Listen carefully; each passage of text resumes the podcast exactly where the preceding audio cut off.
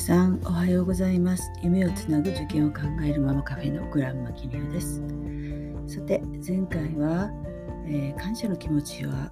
感謝の気持ちや愛情は表現しようと題してお話しいたしましたが今回は不登校や引きこもりについて考えてみます、えー、原稿を2回ほど外してみましたが今回は原稿を持ちながら自由に話せるように工夫をして配信してまいりたいと思います。えー、実はですね我が家の長男は小学校1年生の時に不登校になりまして約、まあ、2週間ほどのプチ不登校でしたかねこれはね原因を親が分析するには多分弟だけでもストレスなのにまたまた妹が生まれたからだったと思いますその上父親はアメリカに単身赴任という状況でしたので私がフルで仕事を持っていて鍵っ子だった彼は帰っても誰もいないなんて状況がきっと寂しすぎたのだと思います、えー、世の中の不登校を見ていると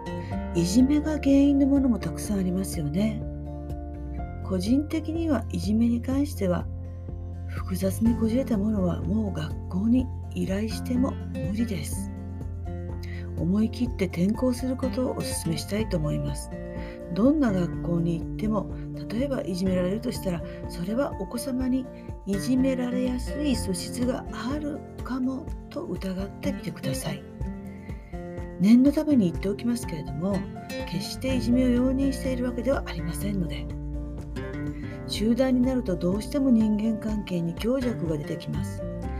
立場が弱くなりやすい性格っていうのがあるように思うんですよね。まあ、極論ですがこうなれば学校行く必要をしっかりと考え直さなければならないと思います。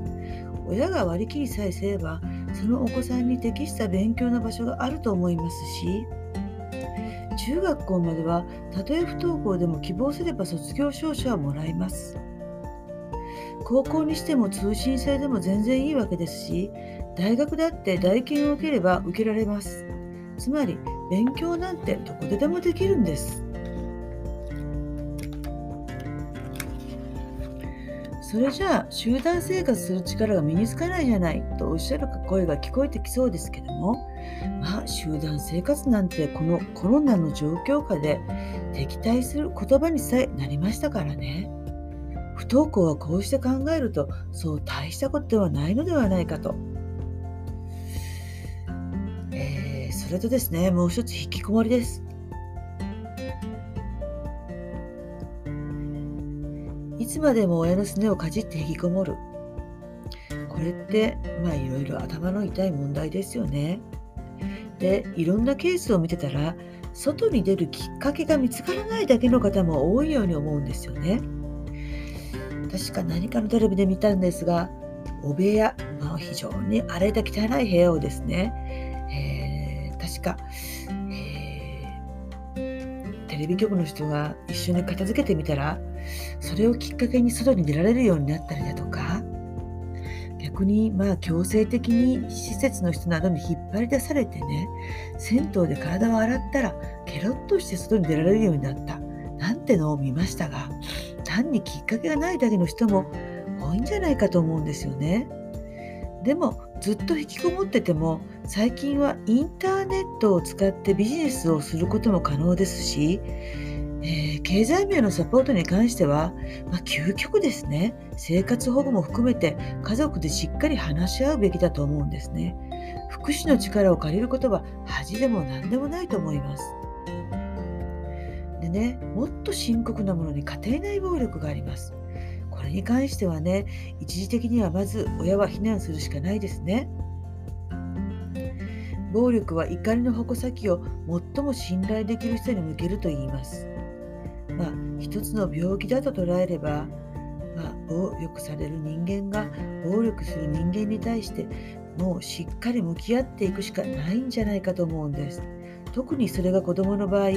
勉強ができる子どもスポーツができる子どものように条件をつけてお母さんが受け入れるのではなくてあなたの存在全てが私の全てなんだという愛情をしっかり相手に伝えなければならないと思います。子育てって急がば回れもうこの作業そのものなんですよね。でその時その時にクリアするべき課題があると子育てには思ってください。急ぎすぎたらばかりにその課題を置いてきぼりにしたりするとそれを後からこなそうとしても何倍もの努力がいるわけなんです。つまり子供はそれぞれの発達段階に合わせてクリアすべき課題があるということですね。その課題が何であるかしっかりと見いだしてママの全力でその課題に取り組んでほしいと思います。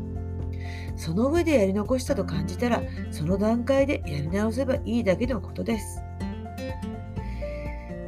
それでは今日も最後までお聴きいただき本当にありがとうございました。今日のお話にピンときたらフォローしていただけたら嬉しいです。それではあなたの今日が穏やかで幸せな一日となりますようお祈りしております。See you!